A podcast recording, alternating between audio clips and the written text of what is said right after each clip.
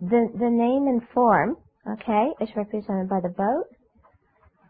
It's taking us a, the, the, which is the body, the passengers, the oars, person are the different mental aggregates, and then we're going across the sea of samsara in the currents of birth, aging, sickness, and death. Yeah? So it's like when you, when you're born into a new body, you know, this new boat, then that's the vehicle that takes you, you know, from this life to the next life. Yeah? You go from this life to the next life. And it's also the vehicle through which we experience all the happiness and, and unsatisfactory experiences of this life as well. Okay. And, um, okay. Then the fifth link is called the six sources. What it means here is the six sense organs, or the six, better sense faculties maybe. There's different ways of translating it. Okay, sense faculties, sense organs. Okay. But it's the meaning of the six sources here, which is the fifth link, is that. So what it means, the sense faculties are our eye, our ear, you know, the, no, the nose faculty that allows you to smell, the, the taste faculty, the tactile organ, yeah, and then all the consciousnesses that can generate a mental consciousness. So they all become like the sense faculty, the thing that, that is able to join the object to the consciousness, that can make perception occur, that's the sense faculty. So when we first take rebirth, it it's kind of it's symbolized here by an empty house. You see the house? Okay? Because when we first take rebirth, it looks like nobody's home. Yeah? I mean, when when we're a baby in the womb, it looks like there's not a whole lot of perception going on because I mean the eyes can't the eyes aren't open at that time. The baby isn't breathing. He can't smell. The organs are there, but they're not really functioning. Yeah, you're not really having the, not all your sense perceptions. You're definitely having mental ones, and you're having. We were talking. You were saying yesterday that they can hear things last time. So I guess to a certain extent the ear's working and they can feel things to a certain extent. So the organs are kind of developing while in the womb. But they aren't all completely there. So it's symbolized by the house being empty. Okay? I, I know that some of the symbols may not be exactly the way we would symbolize something in our culture, but just kind of bear with it. Okay? Okay. We're we're going to get into that. Okay? Yeah. When when I go through everything in a slower way, we're going to get into that. Exactly how consciousness is working there. Because in the 12 links, there is some overlap of different things. Okay, well then my last question is, what was, of those six sense objects, those things? Six sense faculties, six the organs. Faculties. So those are like the tongue? Yeah. Yeah. Not the gross tongue, but the part of the tongue that enables you to connect with the taste. So it would be like inside the taste buds. You know, some kind of subtle thing inside, not just the gross tongue. Okay? And so what was the sixth one? Oh, okay. You have the five physical senses, and then for the mental consciousness, the sense faculty for that is the is um, actually all six consciousnesses, because all when you're thinking about something with your mental consciousness, kind of the thing that connected you with your object was like you're remembering something you saw, so your visual consciousness is kind of generating that. You're remembering something you heard so your, your auditory consciousness is generating that mental consciousness. Okay? Everybody with me? Okay. Um, so the sixth one is a couple embracing. And this is this it's um, contact. Okay? So in order to have perception, we need the coming together of the consciousness, the object, and the sense faculty. So contact is those three coming together producing cognition or perception. The object, the sense organ, and the consciousness. Okay, so if I see something, I have to have, let's say, the color purple, my eye consciousness, okay, the cones and rods, and uh, not my eye, that's not my eye consciousness, that's the eye faculty or the eye organ, visual organ. And then the third part is the visual consciousness, which is the conscious, ex, ex, you know, the thing that perceives it. Okay? So contact is when those three come together so that you actually have perception. Because when you don't have contact, like right now, um, we're not having contact with our cars. Okay? Our eye consciousness is not seeing the car. There is no contact. Okay? Or our ear consciousness isn't, isn't hearing ice cube or iced tea or, you know. So there's no con- the, the, because the faculty and the object and consciousness haven't joined, there's no perception of that. Okay? So contact is when those things come together, and that's symbolized by the couple embracing. Okay? So that's creating perception. Now, what does perception generate? Do you see this whole kind of evolutionary process we're going through from ignorance that's creating karma, the karma creates the con, you know, karma is placed on the consciousness, that consciousness takes rebirth in the womb, okay? The, the name and form then has, develops the six sense organs, but they aren't yet functioning. When they start to function, we have contact, and then the contact produces feeling. Yeah? And this is where we get really hung up. Yeah? On, we get hung up between feeling and craving, which is the next one. Yeah? Because as soon as we have contact, it generates feeling. Yeah? So we get pleasant feelings, we have unpleasant feelings, we have neutral feelings. Yeah? So our feelings, and again, this is so interesting when you really think about it, because you can see how the contact of the contact is dependent arising, dependent on the object, the faculty, and the consciousness. And the feeling, our feelings of pleasant or unpleasant or neutral, those are also dependent also. They're dependent on the contact. And this is real in- interesting, you know, because when we have certain pleasant or unpleasant feelings, we feel like they're so solid, so real, so there. And it's real interesting at that time to remember they only exist because there's contact with the object. No contact, no feeling. Yeah? Yeah, so it's not like th- these things are like so solid and rigid. It just exists because cause exists. No cause, no result. Yeah? Okay, so we have the feeling. Now, there's nothing wrong in the feelings themselves, okay? The feelings, feeling pleasure, nothing wrong with it. It's what we all want, isn't it? You know, feeling unpleasant, nothing wrong with it, even though we don't want it. Okay? Feeling neutral. There's nothing wrong with feelings. Where we get hung up is how we react to our feelings.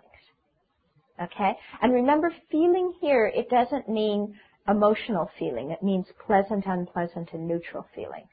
It's a slightly different word than usage of the word feeling than sometimes we use it in, in liberal American. Yeah? So when we have pleasant and unpleasant feelings, what does that give rise to? It gives rise to craving.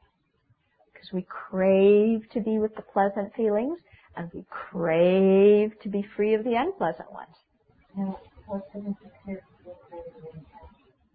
Craving is attachment. Yeah, it's it's a particular kind of attachment. Okay. Because craving here is it's it's it's craving to not only like attachment to be with the pleasant things, but it's also craving to be free of the unpleasant things. And it's craving for the neutral feelings not to subside and become unpleasant ones. Okay, so it's a special kind of craving. Yeah? Oh, see, the word where we get tangled up is that there's no word for emotion in Tibetan or Sanskrit. And because our English word feeling is very vague. Yeah, our English word feeling could mean I, something like I feel hot, or I feel pleasant, or I feel angry. So the word we use for feel can, can have this incredible vast amount of usages. Whereas here, the word feeling is referring just to the pleasant and unpleasant feelings. Okay, whereas emotion is much more your reaction towards those feelings. Okay?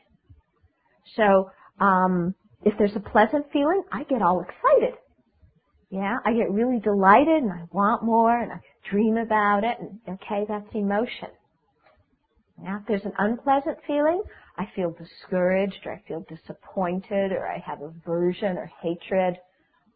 Okay? So that is, that's another kind of emotion that's arising from the unpleasant feeling. Okay? So this is something, you know, when you're doing the mindfulness meditation, when you're doing the breathing, this is a real interesting point to try and notice. Okay? Is notice the difference between the feeling and your reaction to the feeling.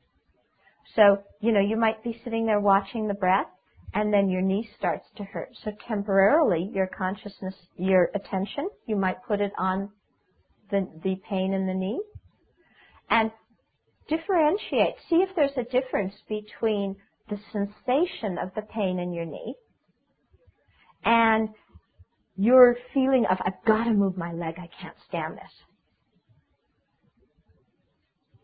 Okay? Because what happens sometimes is we mix, we get it all mixed up. Okay?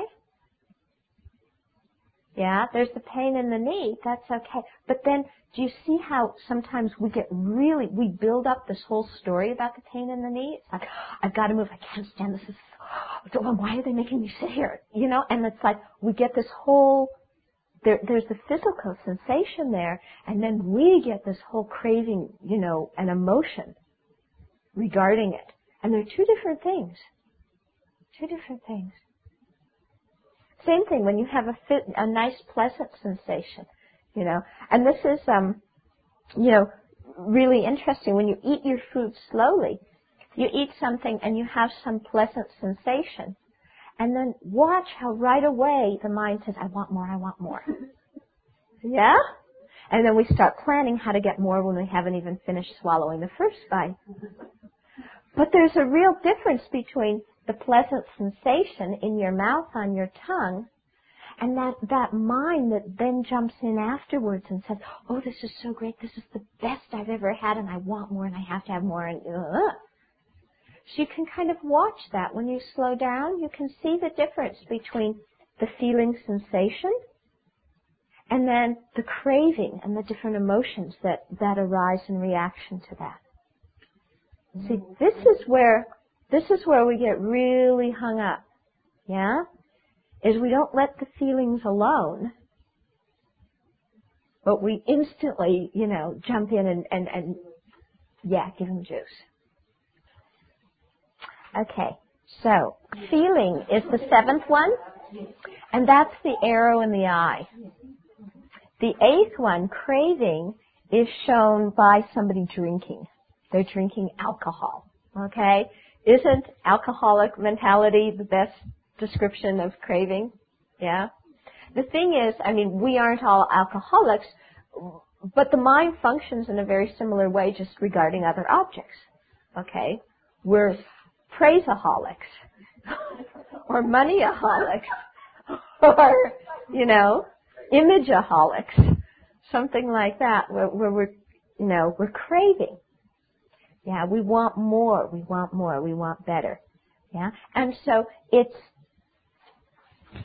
it's this addictive behavior, and it's really the nature of dissatisfaction. I mean, when you drink a lot, or when you overeat, or when you over listen to your music, or when you over drive around the city, or you know, because you're bored and you have nothing to do, or when you, you know, you you're a, sh- a shopaholic, and you know, all these things. It's the nature of dissatisfaction, isn't it? I mean, just the craving, craving what, which seems like if we crave and fulfill our craving, we'll be happy. That craving itself is such a painful emotion because it's so dissatisfied. Yeah, so restless. And you can feel it in your physical energy. Yeah? You know? You can feel just this restless energy in your body sometimes. Just is this just the craving and not going for it? Or? Grasping is the next one. That's when you go for it. yes. okay. Yes. Thank you for prompting me. yes. So grasping is the next one. And grasping is when you're going for the next thing, okay? So craving is arises at the time of death when we crave this body. We don't want to separate from this body, so we crave it. And then when we have to leave this body, then what do we do? We grasp for another one. Yeah? Grasp for another one. Never learned. We don't. Since beginningless time, we haven't learned. And so that's why the picture of the person picking fruit off the tree, reaching for another rebirth reaching for another thing, as if we don't have enough problems already. We reach for another body to jump into so we can again get born, get sick, get old, and die. Yeah? So when people have this idea of we take rebirth to learn a lesson, you know, I, I, I don't see a lot of people learning lessons, you know? this, and this is the whole reason why Dharma practice is so important. Because, you know, the moment we reach out for another body, we're, we're this is the, you know, the alcoholic taking another drink. This is the dysfunctional person going back into the relationship. Yeah? This is just doing it again because it's familiar, because it's safe, because it seems like it's going to make you happy and changing is really scary. And this is, this is, I mean, this is our universal sentient being phenomena. Okay? It's not just us personally. I mean, we're all in the same boat here. Okay? Which is why when you come to see this, and then you, you start, you start really appreciating what the Buddhist teachings are. You know, because when you really kind of look, at your own behavior. You know, you crave for this body, you jump into another one, you get born and sick and old again and die. And then here's the Buddha who kind of comes along and teaches you the path to enlightenment, how to stop this whole thing. And then it's, it's I mean, it's like this light in, in, in a dark tunnel. It's like, you know, this, it's like the sun rising in the horizon because it's like, wow, I never knew that, that there was any possible way out of it. And so, you know, we really feel at that time the kindness of the Buddha and the Dharma and the Sangha. Okay, then we, so we grasp, and then the tenth link is called um, becoming, or sometimes it's called existence. I, I like to call it becoming, and it's symbolized um, by a, a pregnant woman. And what that means, it's at that time we've craved for this body at death, we've grasped for the next body. That has made the karma ripen. The karma is fully ripe. You know, like a pregnant woman about to give birth, okay? The karma to jump into the next life is fully ripe. That's this link of becoming. Then the eleventh link is birth, but what it means here is conception. Okay? And it's symbolized by a woman actually giving birth. So the symbols aren't exactly joining to the time when these things are happening, okay? And then the twelfth link is aging and death, and that's symbolized by a hunched up old person and then a corpse that's getting carried away.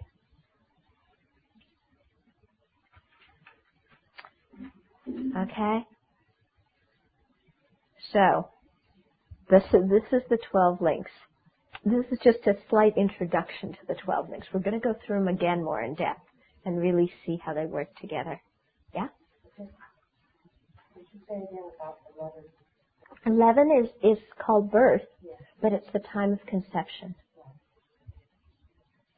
Okay, and then from the time of conception onwards is the twelfth link. So it's not that the twelfth link is just aging and dying, which other people do, you know, like once you're 85, but it's the, the moment after conception, from that time on, we're aging. Yeah? No, it's when you would leave this body, you take a bardo, the intermediate stage body that's similar to your, your next. Actually, this, this one of becoming, yeah, is the karma ripening at the time of death. And then it's kind of, you know, you're, you're grasping onto an intermediate stage body. And then the one of, of birth, the 11th link, is when you get a gross body again.